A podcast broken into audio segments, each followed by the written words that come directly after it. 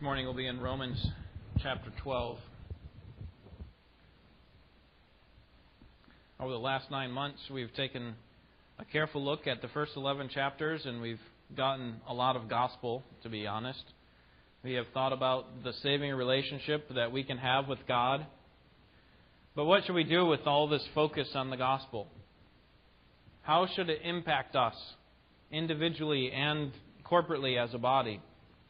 Well, these last five chapters in Paul's letter move now from the theological to the practical. But we shouldn't think that now we have a separate section, like, you know, we are all done with that theological talk, so now let's move on to the practical because that's what I really need.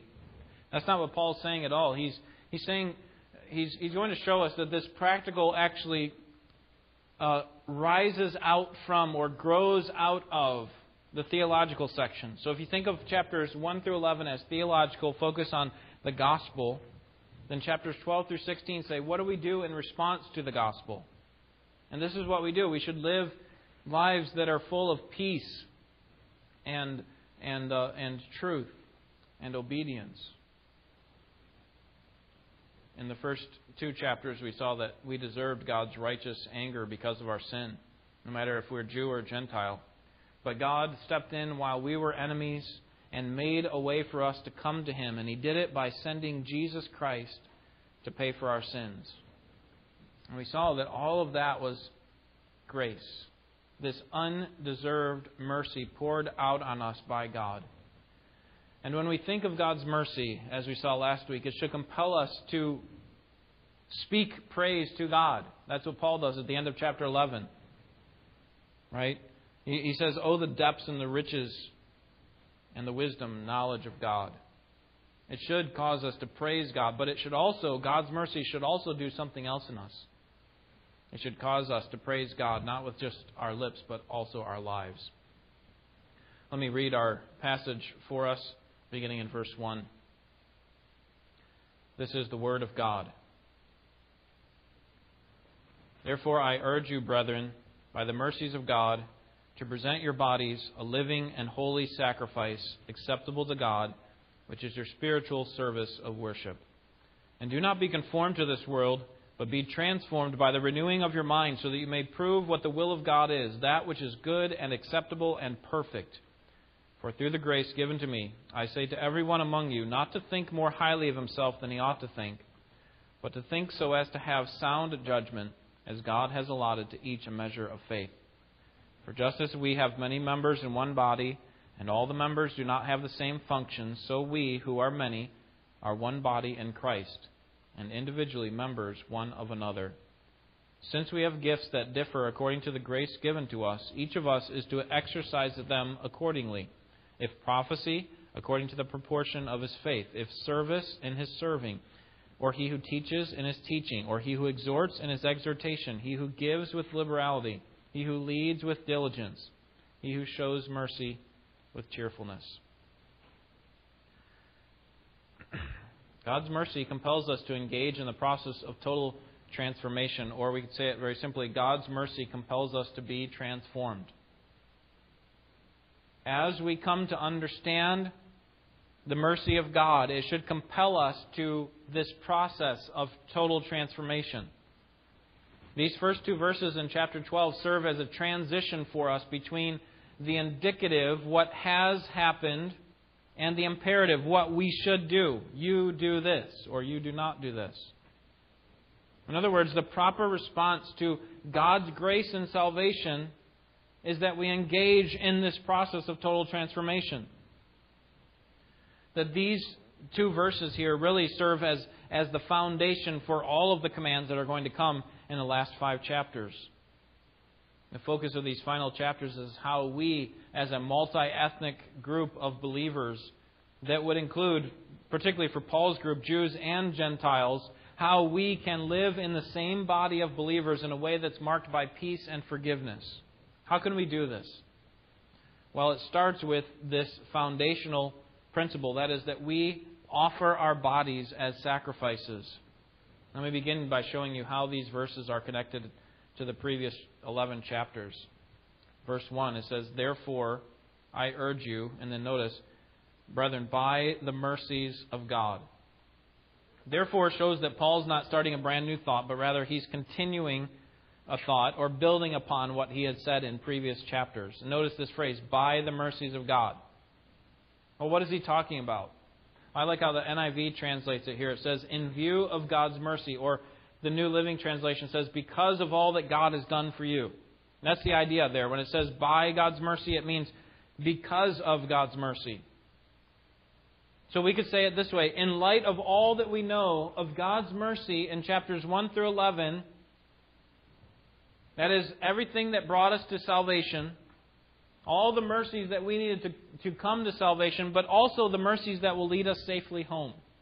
Right? There, there is this grace that's brought us safely, uh, safe this far, and then this grace that will lead us home. And so, all those mercies that we know about, both before and during salvation, that will lead us all the way to the end, those are the mercies that we need to keep in view. And based on those mercies, here's the appeal. Notice it in verse 1 Present your bodies. So, what are we supposed to do with all this knowledge of God's mercy? The answer is that, that we ought to use it to motivate us to present our bodies. And, and what we should see here is that, that we actually have a responsibility to contribute to the process of sanctification, of growth in godliness. Paul doesn't allow us, the Holy Spirit doesn't allow us to just sit back and wait for God to zap us into spiritual transformation. You know, God, you saved us. You're going to take me all the way to the end, so do it. I'm not going to do anything. The word here, this command to present, is a word that we that was used in chapter 6 to describe the former way of life that we used to present our the members of our bodies as instruments of unrighteousness. That's what we used to do. And so what God is saying here to us through Paul is listen, the way you used to use your body, the way you used to use your mind, stop doing that and start using it for me as a living sacrifice. The analogy that Paul uses is, is this living sacrifice, kind of um, paradoxical there, right? A sacrifice is dead. You, you offer a dead sacrifice. But here he's saying, don't kill yourself for God. What, he, what he's saying is, offer your current living body in full submission to God as an object of God's uh, service as an offering fit for God's use. Offer your whole person. That's the idea. Not just your body, my external being, not my mind. And my mind belongs to me. I'll give God my body, my hands, my eyes, and things like that, but not my mind. That's not the idea. He's saying your whole person, give it in service to God. And notice what the result will be at the end of verse 1 that it will be acceptable to God. That it will be acceptable to God, which is your spiritual service of worship. In other words, God will be pleased. As you offer yourself to God, based on all the mercies that you've seen Him do, you give yourself to God, then God will be pleased. It's acceptable to Him. And really, it's, it's not only acceptable to God, but is, it is what He expects of us. See that last phrase? It's your spiritual service of worship. This idea of spiritual service is a true form of worship. In other words, the way that we are pleasing to God is that we are offering our lives to God for His service. So we don't just take on the name Christian, but we actually live the life of a Christian. So that all of our life will be given to God in worship. Here's what Paul says in 1 Corinthians 16:22. He says, "If anyone does not love the Lord, he is to be accursed."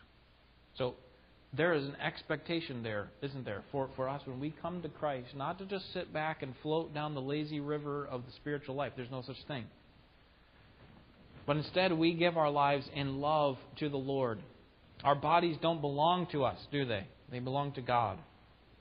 The very least that we could do is to give ourselves, our whole person, in full service to our Master who owns us and who bought us with the blood of His Son. So, what does this process of total transformation look like? In other words, how do we, how do we engage in it? How do we do this? If we, we're supposed to offer our bodies as living sacrifices, how do we do it? Well, I think the answer is given for us in verse 2. And the first thing we need to see is that this process of total transformation is not automatic. First one was total, trans- total transformation is motivated by God's work because of God's mercy. It's motivated by God's work. And then, second, this process of total transformation, how do we do it? Well, we need to recognize first that it's not automatic. And so we need to engage in the process. Notice, and do not be conformed to this world. Now, if we're a believer, it's guaranteed that we're going to enter into this process. But it's not automatic. That is, God's not expect. We can't wait around for God to zap us. You know, just zap us into conformity. The only way that true worship can happen is through our resisting of conformity to the world and by renewing our mind. So, verse 1, offer your bodies as living sacrifices, cannot happen apart from verse 2. They go together. Verse 1 happens when we resist the conformity of the world and we renew our minds. That's how we do it. So we need to engage in the process of transformation. And the way that we do that is first by not being conformed to the world. That is, this evil world's system, which is led by the God of this world, Satan, small g. And what is he trying to do? He's constantly trying to squeeze us into his mold, right? And so all these different ideas that are out there that we hear at work, we hear on the, the news, we, we just hear from our own flesh, our own mind, our own sinful minds. Those types of things are trying to squeeze us into the, the mold of Satan. And so the exhortation for us is listen, God has changed you. And so here's what your responsibility is. Here's what my responsibility is. We need to be changed by the Spirit. We need to be complicit with what the Spirit's doing. He's trying to keep us uh, from the world. He's trying to keep us from, from giving into the world. And so we need to resist. And that requires that we swim upstream. Because if we stop swimming, we will die.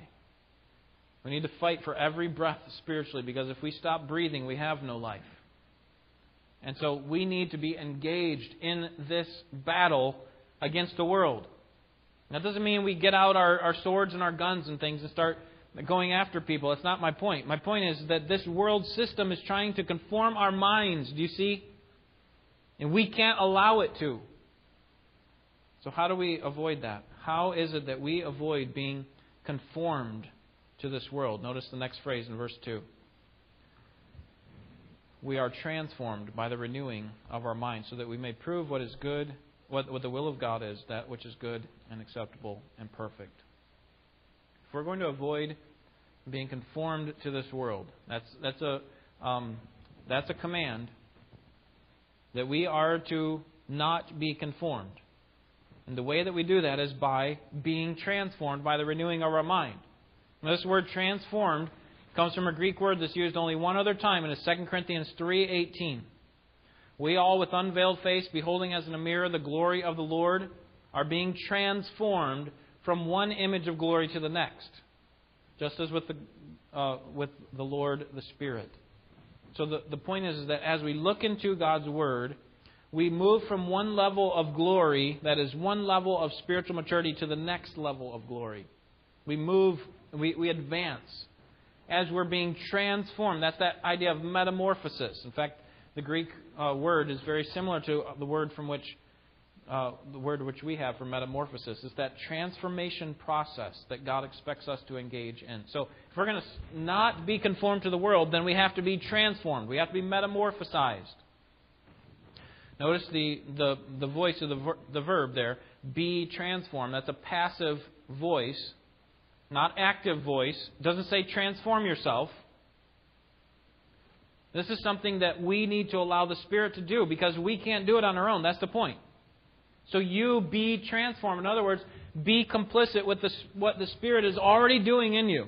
As a believer, He's working to change you, so accept that. Don't resist the Spirit. Instead, be transformed. Allow Him to change you. And, and, and what He's calling for is not something that we need this he's not saying get saved again you know keep getting saved he's saying you, you've already been you've already been transformed in one sense right where you've been called out of the kingdom of darkness and into the kingdom of light But you need a constant transformation. I need a constant transformation as we go through the Christian life because the world is constantly trying to pull us away. We're constantly drifting. We are swimming upstream, effectively.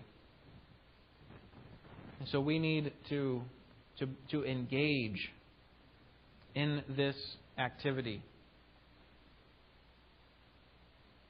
We, instead of passively, see, if you think about it like a stream, okay, if you just stop swimming, you're going to go downstream, and the downstream here is being squeezed into the world's mold.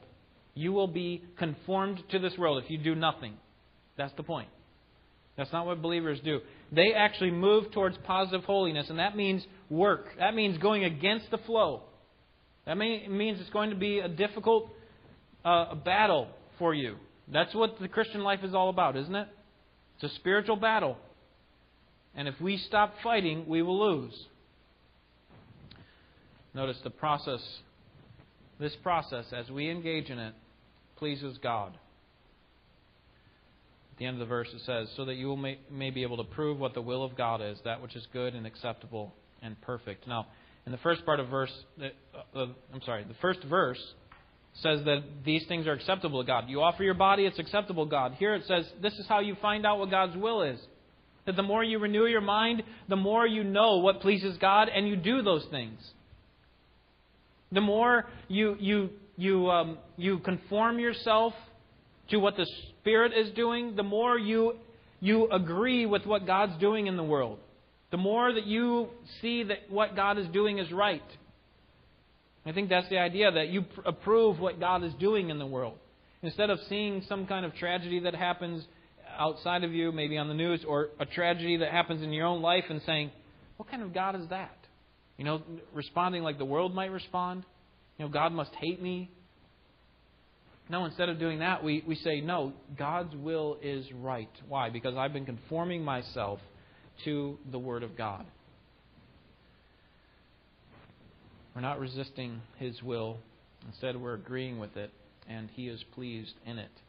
We acknowledge what it is that, that makes God's ways right and good and perfect. So, do you find yourself consistently resisting God and His ways? Do you find yourself balking at His direction in your life?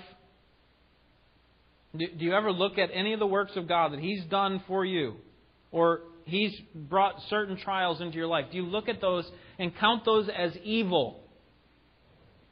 As if God's bringing about evil in your life? Then what you need to have is your mind transformed by the power of the gospel. And if you don't actively work toward that transformation process with the help of the Holy Spirit, then the world will conform you into its mold and you will be following after the desires of Satan. So, this is the foundation for all the commands that we're going to get in the rest of, of the letter to the Romans. Our recognition of our responsibility to be transformed should be shaped, it should shape everything that we do. God, I am giving myself wholly to you all of my life, not just my Sundays, but all of my life is worship to you. And I'm going to give myself in service to you. I'm going to know you more. I'm going to do your will. I'm going to accept your will as right. I'm not going to be conformed to this world. Instead, I'm going to be transformed by the renewing of my mind as the Word shapes me.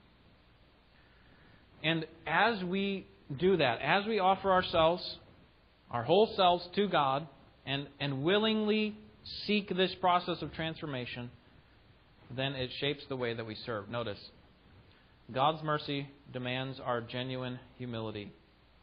So, first, God's mercy demands our total transformation. And this total transformation actually fuels our humility. Verse 3. It fuels our humility. For through the grace given to me, I say to every one among you not to think more highly of himself than he ought to think, but to think so as to have sound judgment, as God has allotted to each a measure of faith. The way that we think about the gospel will shape the way that we live the, the way that we think about the gospel will shape the way that we think about ourselves. And what Paul is saying is the danger is that if we are not shaped by the gospel, who God is, who we are in light of God, what the world is, if we don't shape our thinking by the gospel, then we're going to think wrongly of ourselves. In this case, we will think more highly of ourselves than we ought to. Do you see that? He's saying, don't do that. Don't think more highly of yourself than you ought to think. Now, in this phrase, he's, or in this command, he's actually assuming that we should have some thought of ourselves, right? Sometimes we think, well, I'm a Christian. God is the God of the universe, and so I'm a spiritual zero. And you know, before you came to Christ, before I came to Christ, I was a spiritual zero. But in Christ, we are not spiritual zeros, are we? Instead, we have to have a, a balanced view of ourselves. But here's the problem our problem is usually not that we th- think of ourselves too lightly.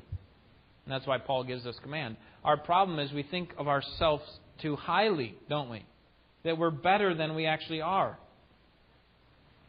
And, and so, what is the remedy? How is it that we think of ourselves humbly? And the answer is in the second part of the verse. Think so as to have sober or sound judgment, as God has allotted to each a measure of faith. So, as you're renewing your mind by the Word of God to be more like Christ, then you seek to have a proper view of yourself, a sound judgment, a, a sober judgment keep yourself in view of who God is. Don't get on this high pedestal as if you are the all important being in the world. And, and the way that we do this is through, through spiritual um, renewal. That is, we continue to, to focus on the Scriptures. Notice the last part of the verse there that as God has allotted to each a measure of faith. The idea there is not that God has given each different amounts of faith. You know, some people they've got a little bit of faith, some other people they have a lot of faith.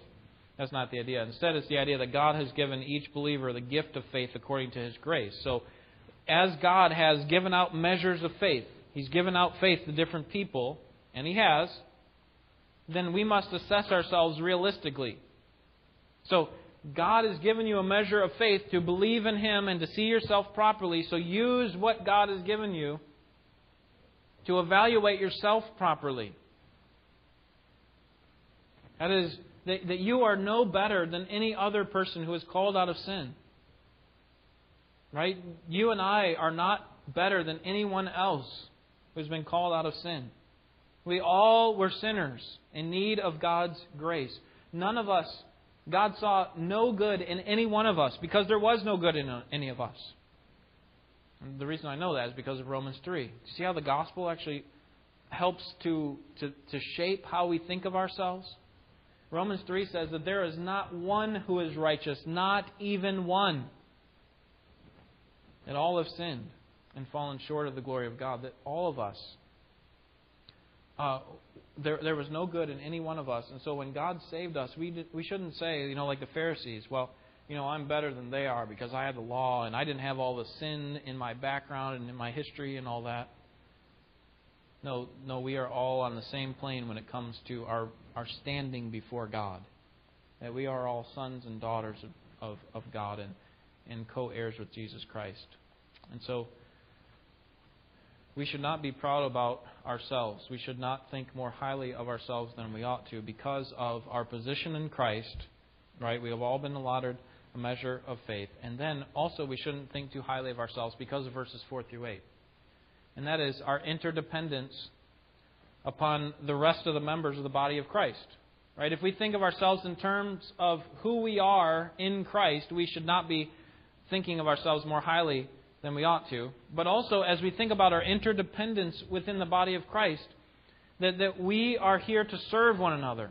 And no one of us, no one of us is, is a more important um, body part, okay, in terms of Christ's body. And no one of us is, is a better member and a more important member of the body of Christ. And so our job is to, to live in selfless service. And the way that we do that is by recognizing the value of diversity. Verse 4. For just as we have many members in one body, and all the members do not have the same function, so we who are many are one body in Christ. So, first, he talks about diversity. Verse 4 there are many members with different functions. Is that true? Yes, he's going to list out what some of those functions are. And so we need to, to recognize that the Holy Spirit has not given to every single believer the same kinds of gifts. He hasn't given everyone the same gifts. He hasn't given them the same functions. And so we need to recognize that there is great strength in our diversity. We actually are a better, okay, think of your human body. Your, your body is actually better because it's not all made up of thumbs. Right? You have lots of different body parts that do lots of different functions, and it's a good thing that you have those different body parts, right? But no one body part is better than the other. Verse 5, we need to recognize not only the strength in our diversity, but the strength in our unity. So we, who are many, so all these different parts, are one body in Christ and individually members of one another. So, yes, we are diverse, we have different functions, but we should also acknowledge, and this is where the humility comes in, that, that our diversity is important and it helps for our unity. That there is interdependence here that we have with one another. You see that in the text, verse 5? Individually members, so that's the diversity, of one another. That's the unity. So in this case, we have various gifts, and yet they're all meant for the same corporate benefit to build up the body of Christ. So, what are some of those gifts? So, if there is strength in diversity, we all have different functions, and there's strength in unity, that they all work to, towards the needs of the body, then what should we do? And here it is, verses 6 through 8. We should exercise our gifts. Here it's stated in verse 6 Since we have gifts that differ according to the grace given to us, each is to exercise them accordingly. So, we have varying gifts and if they're going to be any benefit to the body of Christ, then the gifts need to be used as they're designed to be used. Now, what's going to follow here is a list of several different kinds of gifts, and what you need to recognize is that this list is not exhaustive. Okay, if you want to look at some other gifts that Paul lists, 1 Corinthians 12 and Ephesians 4. What he's doing here in chapter 12 is not saying, here's all the gifts that there possibly could be, so find out which one's yours. He's saying, here's an example of some of the gifts that there are. Here's seven of them. And the point is that whatever gift you have or gifts that you have, use them for the benefit of the body. You are individually members. You have your gifts, but use it for the sake of the body. So here's the first one prophecy. End of verse 6.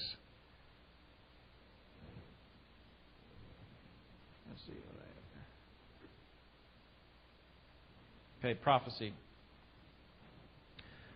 In the Old Testament, a prophet would receive direct revelation God, uh, direct revelation from God, and his job was to take that revelation and pass it on to God's people. Now, in our age, God no longer uses direct revelation, at least until the um, the tribulation and the millennial kingdom. But but He does give us the responsibility, some, to have this gift, this responsibility to proclaim God's word to pass on God's word to other people. And so this specific appeal is to, notice verse 6, to do it according to the proportion of his faith.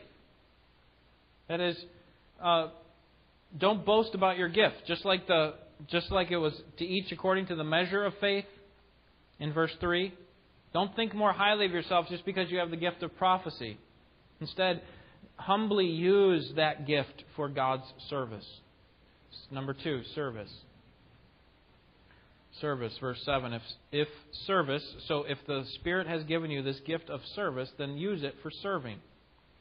Now, we could say, well, wait, all the spiritual gifts would have that, right? They they all have some aspect of service. And that's true. And that's why I think Paul is probably speaking, speaking of something specifically here. Some specific office, perhaps, maybe the office of deacon, because this word service actually has the same root, root word as the word deacon. And so this probably had to do with specific care, specific needs in the body, whether officially as a deacon or unofficially. And notice how these people who are given this gift are to use these gifts in serving.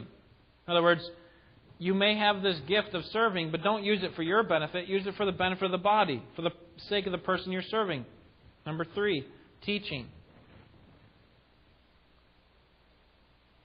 Teaching. So, or he who teaches in his teaching. If God has given you the gift of teaching, then do it faithfully. It could be in a formal classroom, or it could be in an informal way, like parents to children, or older believers to younger believers. Whatever the case, if God has given you the gift to teach principles of God's Word to other people, then do it for the benefit of the person, not to advance your own position or to advance your own cause. Number four, exhortation. Verse 8. Exhortation. Or he who exhorts in his exhortation. This word exhortation is a synonym for the word encouragement, which means to build someone up.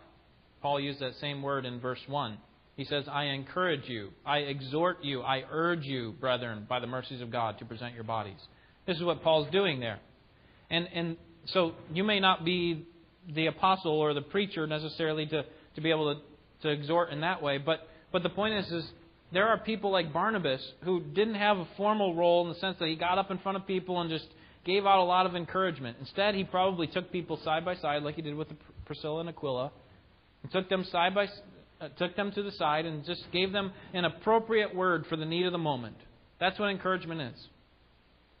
Again, not the purpose of for the purpose of you know putting another um, notch on his belt or anything, but but for the purpose of encouraging the person who's doing the work of God. And so that's your gift. Then do it for the sake of exhorting that person. Number five, giving.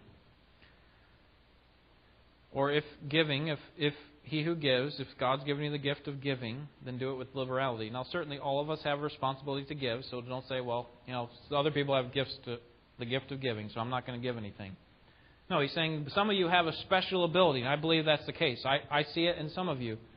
That the way that you respond to specific situations is you're quick to step up and, and offer yourself and your resources. And he's saying, if that's your gift, then do it with what? What does it say there in the text? With liberality. Or, in other words, with simplicity, with singleness of heart, not with an ulterior motive. Like, if I give this to them, then they might be able to advance me in this way, or they, they might be able to say something to someone else so that they see me and I'll get more praise. No, d- instead, do it with singleness of mind, with liberality. That's the idea of liberality in this te- context. Not so that everybody knows about your giving, but just to do it out of your generosity. Number six, leading. leading. He who leads with diligence. This idea here probably has to do with some uh, administrative function in order to keep things efficient and, and moving, moving in a proper direction, you need somebody who's going to be a leader, who, who actually sets out in a direction and, and encourages people to follow behind. It's not someone who's just good at barking out orders, but the term here has the idea of one who presides over. So, probably referring to an official capacity within the body of Christ. And so, what is your job as a leader? Well, the text tells you to do it with diligence. Because the temptation is that if you have this gift of leadership, that people just naturally follow you, then, then you can make that position about you. And then you can punt on your responsibilities when in fact you're supposed to be leading in a way that helps and builds up the body of Christ. Finally, Number seven, mercy. He who shows mercy with cheerfulness. Is there someone who's sick, afflicted, struggling? If you have the gift of mercy, then, then your heart, their hurt becomes your hurt. Right? You, you think of specific ways to care for them, to, to visit them, to call them, to send a card, to pray for them regularly. And the temptation for us as believers, it, for, particularly for those who have the gift of mercy, is to become downcast and pessimistic. Oh, another tragedy. This is terrible. But we must do this with cheerfulness because it actually helps to strengthen the person and, and fix their gaze on God. But no matter what gift you have, the truth to remember is that it needs to be used for the sake of the body. Remember what Paul said in 1 Corinthians 14:19? I would rather speak five words that people could understand, that would actually instruct people, rather than 10,000 words in a tongue. You see, what was happening is the tongues actually became a kind of a prominent role, a, a desired role. Like people wanted to do it because it, it kind of gave them a little bit of credibility and, and it kind of showed how, how great they were. And Paul's saying, I'd rather speak five words that people can understand. Why? Because that actually builds up the body. The 10,000 words, if they're not interpreted, spoken in tongues, do no good. And so the point is, no matter what role you have, no matter what gift you've been given, use it in a way that, that builds up the body. So let me just give you a few applications to obey. Number one, focus your mind and affections on the mercy of God. Your motivation to serve comes from your understanding of the gospel. If you are waning in your desire to serve the body of Christ, then it is because you are waning in your understanding of the mercies of God. We should not be involved in our acts of ministry, whether formally or informally, in a way that's begrudging, but rather in a way that's lovingly serving our Master out of a heart that's motivated by this miraculous work that God has done for us in salvation. And so, if you're lacking, if you're la- lagging in your spiritual duties, if you have become lackadaisical in your responsibilities, if you want to be more faithful, then you need to focus on God's mercy. Because all the motivation that you need to serve, all the fuel that you need to, to cause your heart to rise up and do this with love is in the gospel. And I would say specifically focus on the first 11 chapters of Romans, right?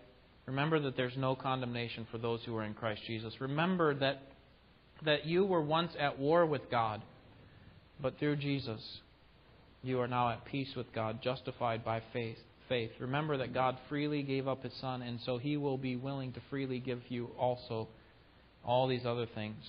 God can be trusted, and so we need to focus on God's character and on His love for us. And as we focus on His love, it causes us to show love to one another. Remind yourself of what Christ did for you on the cross.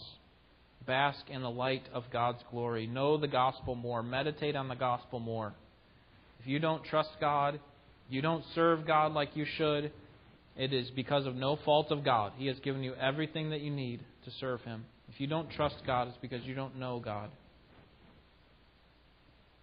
Here's how Paul explains it in 2 Corinthians 5:14. He says, "For the love of Christ controls us." What he's saying there is the love that Christ has for me actually compels me to serve him, to try to bring every thought into captivity, to, to try to give my life in service. If we're going to engage in this process of transformation, it starts with our recognition of God's love for us. So, number two, engage in the process of transformation.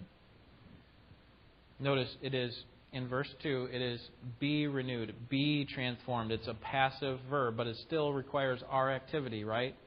God has made you into new, new creation, but He did not simply make you to preserve you from an eternal hell. He didn't make you, uh, He didn't make you into new creation just so that you could get out of hell, but instead so that you would be lifted up as a trophy of His grace, so that you would radiate His glory, so that when people looked at what, this great work that He's done in you, that you would reflect how great of a God He is. That you're like the moon is to the sun. It reflects how brilliant the sun is, right? Because it reflects the light from the sun and still provides light for us at night. Amazing.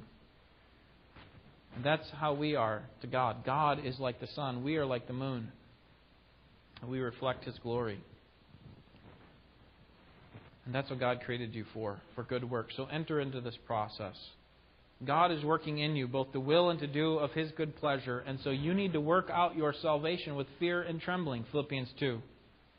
Engage in this process by renewing your mind. Don't be complicit with what the world is trying to do. Instead, be complicit with the, what the Spirit is trying to do, which is to, to transform you. So that means when you hear the Spirit of God speaking, and don't think audibly or through a still small voice, but, but through His Word, when you hear the Spirit speaking and say, listen, there's specific areas in your life that you need to change, then respond to Him. Obey. Actively engage in the spiritual battle. How do we do this? How do we renew our mind? Well, I think it's like the old um, computer adage garbage in, garbage out. Right? If you put in terrible programming, you're going to get out a terrible program. The same thing is true with our minds, right? that, that, that we need to, to guard our minds against the evil that is trying to, to transform our minds to be like the world, and then instead fill it up with what? Fill it up with God's thoughts. Because whatever it is that you fill your mind with is what you're going to think. And how you think is going to determine how you speak and how you act. So fill up your mind with things that are pleasing to God. This is the expectation and responsibility of every single believer our minds are constantly in need of being transformed. That's why we meet so often. Do you realize that? like, why are we here again? Right? We already heard, we already know a lot of this stuff. It's because we are constant, our minds are constantly being, are drifting away, and we constantly need to be reprogrammed, don't we? We need to be modified, changed. Finally, use your spiritual gifts to help the needs of the body. What gifts and abilities has God gifted you? As we're going through the list, is there any that stuck out to you specifically? Well, you have a responsibility as an individual member of this body to provide for the body and do it for the sake of the body. So let me encourage you to think of whatever your spiritual gift or gifts are. Think of three ways that you can use your spiritual gift to advance the work of, of Christ here in this church. Write those things down and then pray that God will use you to help carry those things out. It's a practical way that you can use your gifts for the sake of the body. The gospel was given to us for our good and so that our church would be built up. So allow the blessings of the gospel to, to fuel you, to motivate you, to transform you so that your life will be an expression of a worshipful heart that God is conforming to be like Christ. Let's pray.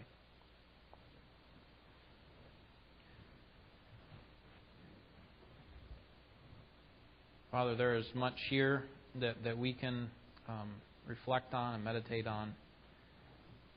And uh, Lord, we first of all want to acknowledge your, your worth and your greatness. And Lord, we have been so amazed just going through these first 11 chapters, thinking about how how much mercy you poured out on us despite our sin, how much mercy you continue to pour out on us every day. And Lord, we can't stop thinking about what Christ did for us on the cross. That that He, as though I was accursed and left alone, and, and I as though He was embraced or am embraced and welcomed home. And so, Lord, we give ourselves in service to you, offer ourselves as living sacrifices, which is pleasing to you, and really the, the least that we can do. It's a, it's a spiritual service of worship.